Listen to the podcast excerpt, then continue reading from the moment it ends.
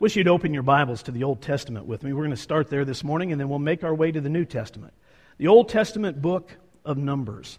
I'm going to show you a passage of Scripture that may very well change the way you have related to the Lord.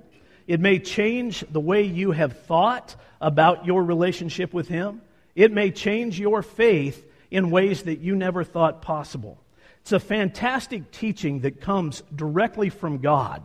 Now, obviously, it was written by a man. Moses is the one who wrote these words down. He was inspired by the Spirit of the Lord to write the first five books of the Bible, Genesis, Exodus, Leviticus, Numbers, and Deuteronomy. But the passage that we are about to read, it comes directly from God. God will sign it. So you're going to know exactly how serious He is about this passage. And I hope you'll pay close attention to it. Numbers chapter fifteen, starting in verse thirty-seven. The Lord said to Moses, "Speak to the Israelites and say to them, throughout the generations to come, you are to make tassels on the corners of your garments, with a blue cord on each tassel. You will have these tassels to look at, so that you will remember all the commands of the Lord, that you may obey them and not prostitute yourselves by going after the lust of your own hearts and eyes. Then you will remember to obey all my commands and will be consecrated to your God. I am the Lord your God, who brought you out of Egypt to be your God." Now here's the Lord's signature. "I am the Lord your God." Those are God's words. He's teaching them that if they really want to remember what He has already shared with them, if they really want to obey the things that God has said are important, then they need some physical reminders. So they're to put tassels on their garments, and there's supposed to be blue tassels hanging on the ends of those. Every time they see them, every time they shake when they walk, every time they blow in the wind, they are to be a reminder of the commands of God and the commitment of God's people. They're always to remember what the Lord said and why He said it. Now, I cannot tell you the first time I read that passage. I've read it several times, but I can tell you the last time I read it, because it came alive for me in a way that it had not previously done. It was just this past week. I was reading a book on an airplane. The author of this book, wonderful lady, wonderful biblical teacher, illustrated this in ways that, well, just captured my attention and captured my heart. This is her illustration of those verses. She said that her daughter, when she was thirteen, fourteen years old, made a commitment in her youth group with a number of her friends, the same way we have had people in our youth group, students in our youth group, make the same commitment to remain pure, sexually pure, until they were married. Her daughter made that commitment, and she wore a purity ring as a symbol of that. That ring was always there as a reminder that she had said, "This is a commitment that I take seriously. This is a commitment that I'm going to honor." Now, all of her friends around her had made that exact same commitment and were wearing the same rings. But for whatever reason, over the course of several years, she watched as her friends' commitment weakened. They began to fall. Rings began to come off of their fingers. That commitment to remain sexually pure until marriage, though it was still important to them, was no longer possible. It was baffling to her. They were God-fearing, Jesus-loving young women, just like she was. Yet she would look at them and think, "How could this happen to you? How could you go back on that commitment? You were wearing the ring. I was with you when you said that this is what you wanted. How could this happen?" Jesus hadn't left them. They hadn't left Jesus. It's just that they had gotten themselves in situations they couldn't get out of, and they compromised something that had been so important to them. She thought about it. She realized that they really were no different than she was. It's just that situations in life, temptations had gotten a hold of them, and they weren't strong enough to resist them. She realized that she could be in that exact same situation, and this commitment that was so important to her could crumble as easily as it had for them. So, with a broken heart, she started studying Scripture to see if she could find an answer. And she was using a Bible study technique, which, by the way, I do not suggest because there's no rhyme nor reason to it, but it worked for her in this situation. She would take her Bible and just allow it to fall open, and then she would stick a finger in and start reading. And she would expect that God was going to speak to her. And God did. He gave her this passage one night. It came on the heels of several other times that she had done the same thing, where she just let her Bible fall open and put her finger in and read. But when she read this one, it, it cut her to the heart. As soon as she was done, she started digging through the drawers in her bedroom, and she found a blue piece of ribbon. With tears in her eyes, she went downstairs where her parents were at, and she walked up to her dad and handed him that blue piece of ribbon, and she said, "Tie it on me, Daddy." And she handed her hand to him, that he would tie it around her wrist. "Tie it on me, Daddy." And he explained to her why he wanted her to. And, and so with tears in his eyes, that's exactly what he did. He tied it around her wrist that she might never forget. The Bible teacher, the author that was writing about this, says that her daughter wore it until it was nothing but a frazzled piece of cloth, and it fell off of her wrist. But by the time that happened, the things that she was wanting it to signify and the things that she wanted to remember were tied tightly around her heart. They'd already been bound there. So it had moved from her wrist to her heart, and she was holding on to those things. The commands that God gave and the commitment that she followed that with were tied around her heart, bound there, both of them, as acts of love, God's commands and her commitment. Isn't that a great story? Tie it on me, Daddy, because I don't ever want to forget. Tie it on me because this matters. Tie it on me because I want to hold this forward. Folks, that's where faith is born. When we decide that we want the commands of God tied around our hearts, faith is born right there, right there. And then it grows and grows and grows. And as it grows, we begin to experience things from it. Now, here's what you have to know about faith. God's responses to you are tied directly to your faith. God's responses to you are tied directly to your faith. Let me show you what I'm talking about. We're going to go now to the New Testament, Gospel of Matthew.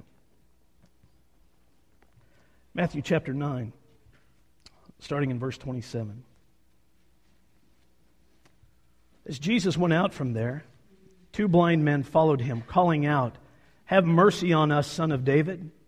When he had gone indoors, the blind men came to him, and he asked them, "Do you believe that I am able to do this?" "Yes, Lord," they replied. Then he touched their eyes and said, "According to your faith, it will be done to you." And their sight was restored. There it is. God's responses to you are tied directly to your faith. Now, we might look at that type of a statement and say, boy, that sounds awfully Old Testament. God's responses to us are tied directly to our faith, but here it is in the New Testament. That's a New Testament teaching. According to your faith, it will be done to you. Did you notice in this passage that there is actually punctuation that illustrates the truth of this? Read this with me again. We're going to go to verse twenty-eight. When he had gone indoors, the blind men came to him, and he asked them, "Do you believe that I am able to do this?" "Yes, Lord," they replied. Then he touched their eyes and said, "According to your faith, it will be done to you." Now, if you were to look just at that last verse we read, at the punctuation, you're going to see two things. In my Bible, you'll see two things. Quotation marks around Jesus' words, "According to your faith, it will be done to you." And then this second piece of punctuation, a semicolon. And then right after the semicolon, the Bible says, "And their sight was restored." You know what the implication of that semicolon is? There's a pause. There was a pause. According to your faith, it will be done to you. Pause. And their sight was restored. I had a professor in Bible college, Doctor Don Leach. When we memorized Scripture, he made us memorize the punctuation. When we would write it down on test, if we got the punctuation wrong, he would mark us down for it. At the time, I thought, how silly is that? Just because I put a period where there's a comma, or I put a colon where there's a semicolon, or whatever. Why would you do that to us? Here's why. Because punctuation matters in the Bible. And we need to pay close attention to it, because there you will find meaning. According to your faith, it will be done to you. Pause. And their sight was restored. Do you realize how that verse would read if their faith had not been strong? According to your faith, it will be done to you. And they continued on in darkness. According to your faith, it will be done to you. And all they could see were fuzzy pictures in front of them. According to your faith, it will be done to you. And nothing changed. But somewhere between the semicolon and the next word, we find out how strong their faith was.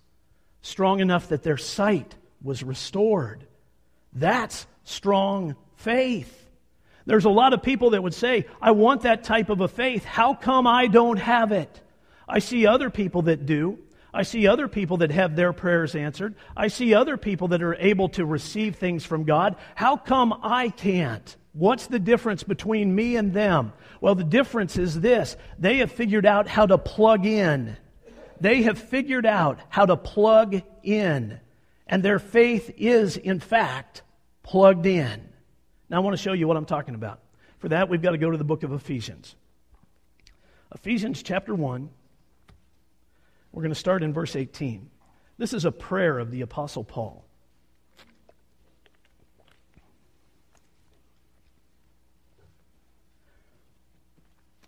He says, I pray also that the eyes of your heart may be enlightened, in order that you may know the hope to which he has called you, the riches of his glorious inheritance in the saints. Now let's stop right there.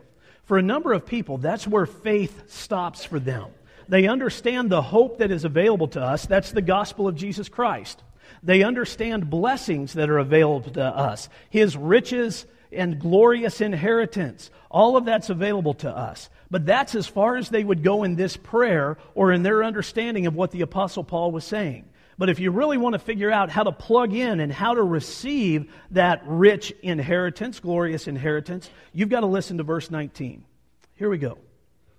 And his incomparably great power for us who believe. That power is like the working of his mighty strength, which he exerted in Christ when he raised him from the dead and seated him at his right hand in the heavenly realms, far above all rule and authority, power and dominion, and every title that can be given, not only in the present age, but also in the one to come. Now here's Paul's teaching. You have access to the power of God. You have access to the strength of God. Through his Son, Jesus Christ, that's all available to you. It's not just about the hope of salvation. It's not just about rich blessings, glorious inheritance, heaven. It's about the power of God. Relationship with Jesus Christ is about his mighty strength being available to you. And right here, the Bible says every Christian has access to it. Now, do you believe that God is all-powerful? Shake your head yes. Do you believe that there is no one else more powerful than God? Shake your head yes. Do you believe that you can be as powerful as God? I'm glad you didn't shake your head yes, because we can't. And the Bible tells us that we will never be equal to God, not ever equal to God, but we have access to God's power. We have access to his strength. And all we have to do is plug in to receive it.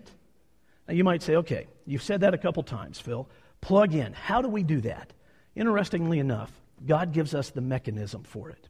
Within the Trinity, we have the Father, the Son, and the Holy Spirit. Most of us have no problem whatsoever understanding the Father.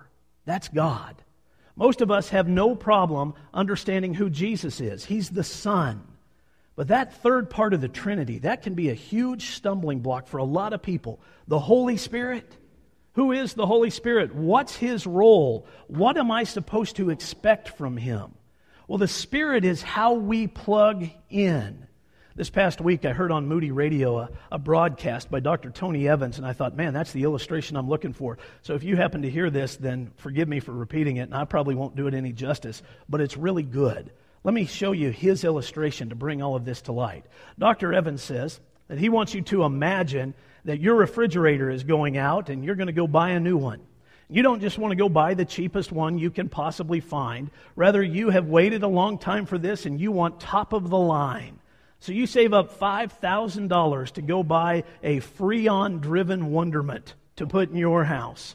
You're after the best refrigerator you can possibly get. You have shopped for it and shopped for it and shopped for it. It's down at Sears. You know what it looks like. You know what it's capable of. And now the day has come for you to go buy it. So you go buy a five thousand dollars refrigerator. Can you imagine a five thousand dollars refrigerator? Well, you go buy a five thousand dollars refrigerator and you put it in the back of your pickup. You take it home, wheel it into the kitchen where you pull out the old refrigerator, put the new one in that spot. You open up the old refrigerator, transfer the old food that you want to keep into the new refrigerator. You put in some new food that you bought in celebration of your new refrigerator. You purchase some steaks you're going to grill that night, so you put your steaks in your refrigerator. You close the whole thing up, stand back, look at it, and think to yourself, boy, that's that's a beautiful appliance I've got right there. That's just amazing. And you look forward to everything that's going to happen with your new refrigerator.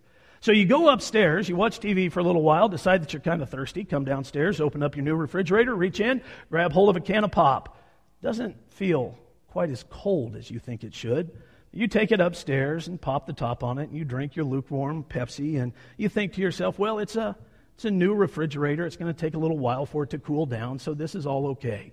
That night, you go down, you get your steaks out, and, and they're feeling pretty warm. Not nearly as cold as they should after being in there for several hours, but still you're thinking, well, it's just a new refrigerator. It's no big deal. So you grill your steaks, you throw some vegetables out there as well, and maybe even a baked potato, and you enjoy your meal that night and bask in the glow of your new refrigerator. You're so excited. The next morning, when you get out of bed, you pour yourself a bowl of cereal, and you reach in the refrigerator and grab the milk, and it's not cold. You take the top off of the milk, and there's kind of a unique smell that comes out of it. And now you're kind of worried about your new refrigerator, and you check everything else. You you check the vegetables. They're turning colors. You check some of the fruit that's in there. It's awfully soft. You look at the cheese, and you don't even want to think about what's happening there. The new refrigerator is not working the way it's supposed to, and you are mad. So you head back down to Sears with a wonderful Christian attitude driving with you all the way there, and you are going to let them have a piece of your mind. As soon as you walk in the door, this Spirit-filled sermon that you have inside of you begins to spill out on them, and you tell them exactly how disappointed you are with their service, how disappointed you are with their refrigerator. How could they sell this to you? You spent five thousand dollars on it. This is just wrong. And the person there at Sears listens to everything you have to say, and then they gently hand you a piece of paper with an eight hundred number on it, and they tell you to go home and call that number. That's not the response you want. So you pray for their salvation as you leave. In your pickup, you drive home, you call the eight hundred number, and on the eight hundred number, as you lay out all the details of what's happened with your new refrigerator, the person on the other end, calm as all get out, says, well, I've got to take you through a, a few things so we can diagnose the problem. The first question they ask causes you to realize what's going on. Would you open the door? So you open the door. Is there a light on? And you say, no, there's no light. They say, would you put your ear down by the, the bottom of the refrigerator? Can you hear a motor spinning? Do you hear a motor? No, I don't hear any motor. And then they ask you to pull the refrigerator out. Grab hold of the refrigerator and pull it out. So you do. The person on the other end of the phone says, there's a cord hanging on the back of the refrigerator. Would you grab hold of that cord and tell us where it goes? And as you trace out the cord and you find it just dangling at the end of your hand, you say, it goes nowhere. The person on the other end of the phone, wonderful, God-fearing Christian, says, if you don't plug it in, it's not going to work. Good statement. There has to be a transfer of current from the wall to the refrigerator in order for the refrigerator to work. Doctor Evans would teach this. It is the Holy Spirit that transfers the current from God to us. And that's how the power gets there. The Holy Spirit transfers God's power from Him to us. And at that moment, we have access to His strength. We have access to His power because we are plugged in through the Holy Spirit. The problem with Holy Spirit teaching, particularly if you have grown up on this side of religion. And what I mean by this side of religion is if you have grown up like I have in the conservative Christian church, independent Christian church, and pretty distant from the Pentecostal charismatic movements, we look at the Holy Spirit as a part of the Trinity that we are not supposed to talk about very much. We have the Father, we have the Son, and we have the Holy Spirit. We don't talk much about the Holy Spirit. And in fact, people that do talk much about the Holy Spirit or rely much on the Holy Spirit, we would look at as somewhat kooky. We think they're just a little bit off the page. And we shouldn't, because they have access to the power of God through that Spirit. And there are a whole bunch of Christians, this pains me to say this, whole bunch of Christians, saved Christians, that are powerless, because they've never plugged in with the Holy Spirit. Instead, they've run away from the Spirit and thought to themselves, well, yeah, I know about the Holy Spirit, but I don't really need the Holy Spirit. Yes, you do. You need the Spirit, because that's how your faith is powered. The Spirit is the one that powers your faith. Hold on to that, because Jesus would say, according to your faith, it will be done to you. And without the Spirit of the Lord, your faith is probably going to be very weak, if not dead. And that's a dangerous place to be. Now, here's another way of looking at this. The refrigerator works the same way our faith does. Imagine that you're driving down Highway two and your car dies. You pull over to the side of the road and you pop the hood so people know that you're having car problems. You're looking under the hood. You can't figure out what's going on. Somebody pulls in behind you. They start looking under your hood. They figure out that your battery has died. So they pull around in front of you and hook up jumper cables from their car to your car. And now all of a sudden the lights come on and you start to hear sounds in your car again. And when you put your key into the ignition and turn it, the car roars to life. Now, Jeff Robertson, by the way, would tell me after first service, that's really not going to happen unless the alternator's bad. I said, Jeff, thank you very much for being a mechanic. You missed the point. So here's the whole point. The dead car comes to life because of the living car. The dead battery comes to life because of the living battery, the powerful battery. Folks, that's what the Holy Spirit does for us. He takes us when we're dead and He gives us life. He takes that which is dead and gives it life. We plug in and we get to experience things from God according to our faith, according to what we believe. That begins in salvation, and it does nothing but progress on from there and grow and get deeper from there if we remain plugged in. But all too often, this is what happens. A person becomes a Christian. They look at the power of God that saved them, and they begin to see the power of God as something to be possessed rather than something to be used. They stop using it. They unplug. And at the moment they unplug, spiritual atrophy begins to happen. Muscles get weak. We get weak in our faith. Things begin to disintegrate. They begin to deteriorate. And if we'll plug back in, they'll get strong again. But if we don't, they atrophy unto death. That's a pretty tragic thing to have happen. And folks, you cannot look at your faith as something to possess. You cannot look at the power of God as something to possess and not use. You have to use it. You have to use it. If you don't, it dies. And a dead faith is a worthless faith. Let me take you to the book of James. James chapter two. Listen to what he writes. Verse fourteen. What good is it, my brothers, if a man claims to have faith but has no deeds? Can such faith save him? Suppose a brother or sister is without clothes and daily food. If one of you says to him, go, I wish you well, keep warm and well fed, but does nothing about his physical needs, what good is it? In the same way, faith by itself, if it is not accompanied by action, is dead. But someone will say, you have faith, I have deeds. Show me your faith without deeds, and I will show you my faith by what I do. You believe that there is one God? Good. Even the demons believe that and shudder. You foolish man, do you want evidence that faith without deeds is useless? Was not our ancestor Abraham considered righteous for what he did when he offered his son Isaac on the altar? You see that his faith and his actions were working together, and his faith was made complete by what he did. And the scripture was fulfilled that says, Abraham believed God, and it was credited to him as righteousness, and he was called God's friend. You see that a person is justified by what he does and not by faith alone. Now that's great teaching. It really is.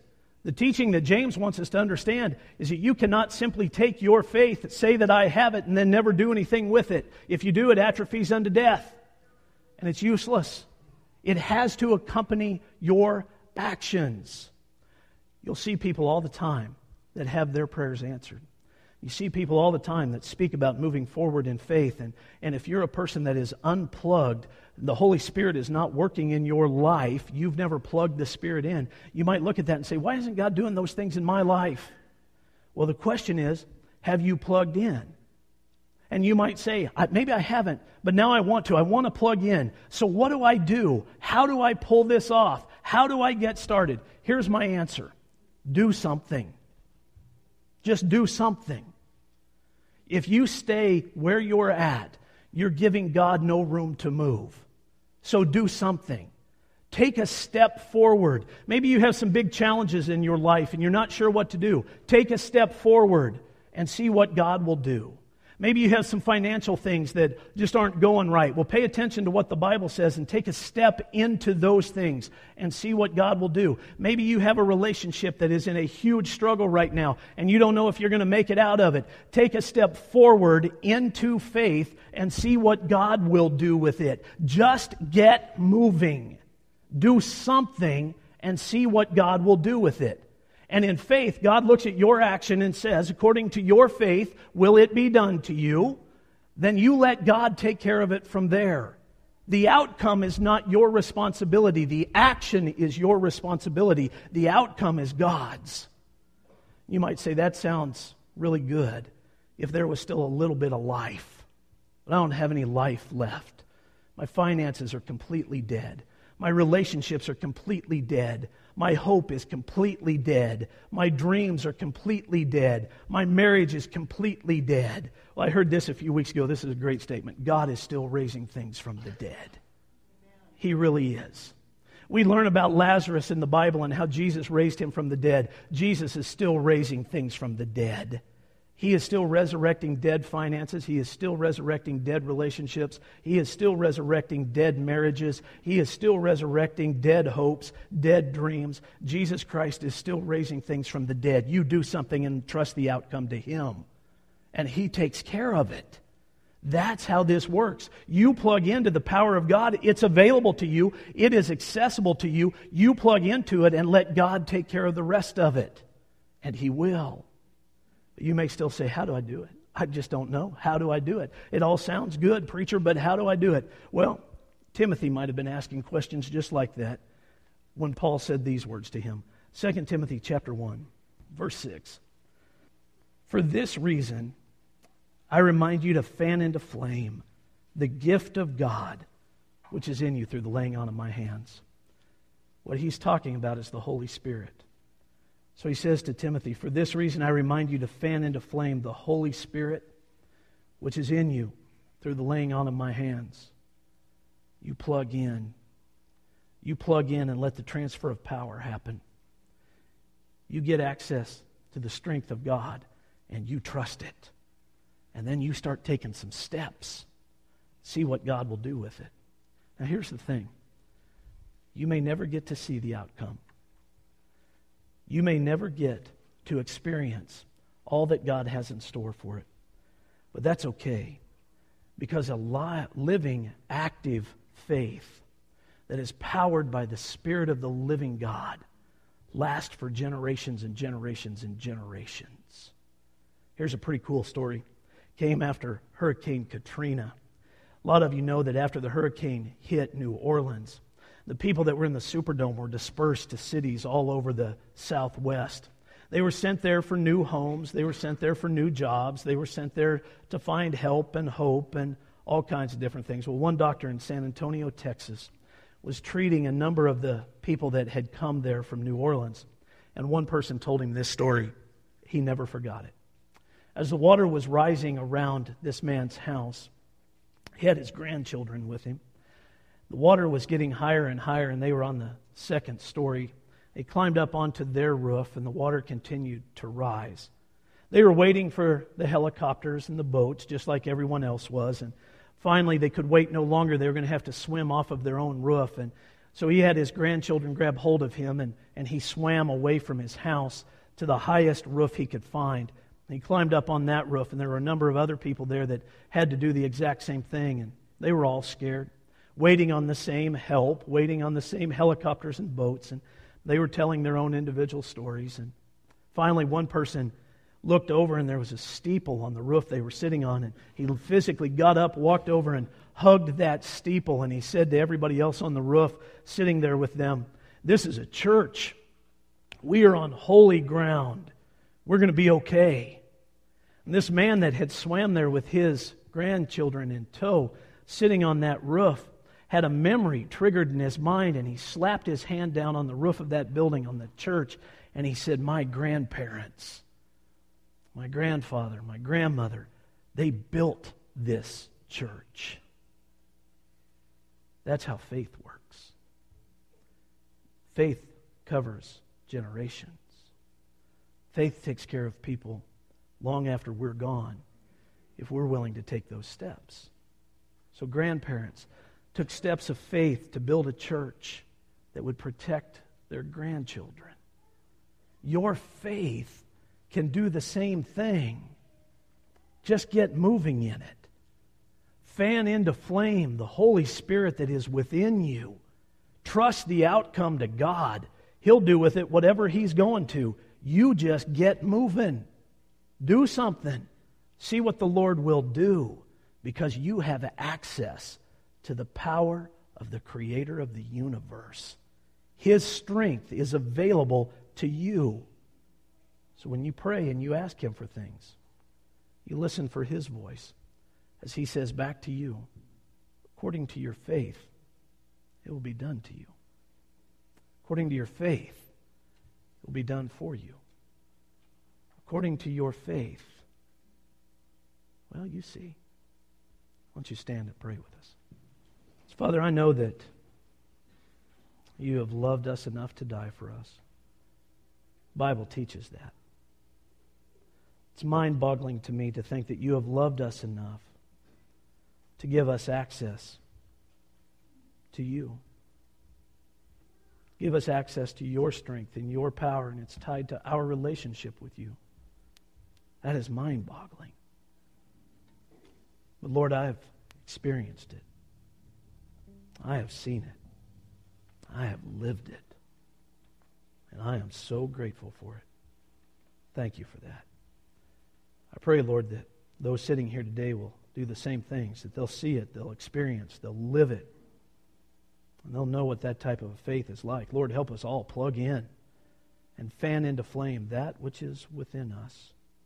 And that, of course, is You.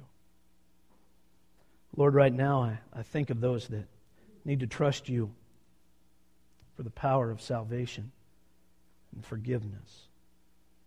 They need to trust You unto salvation. I pray that they'll do that.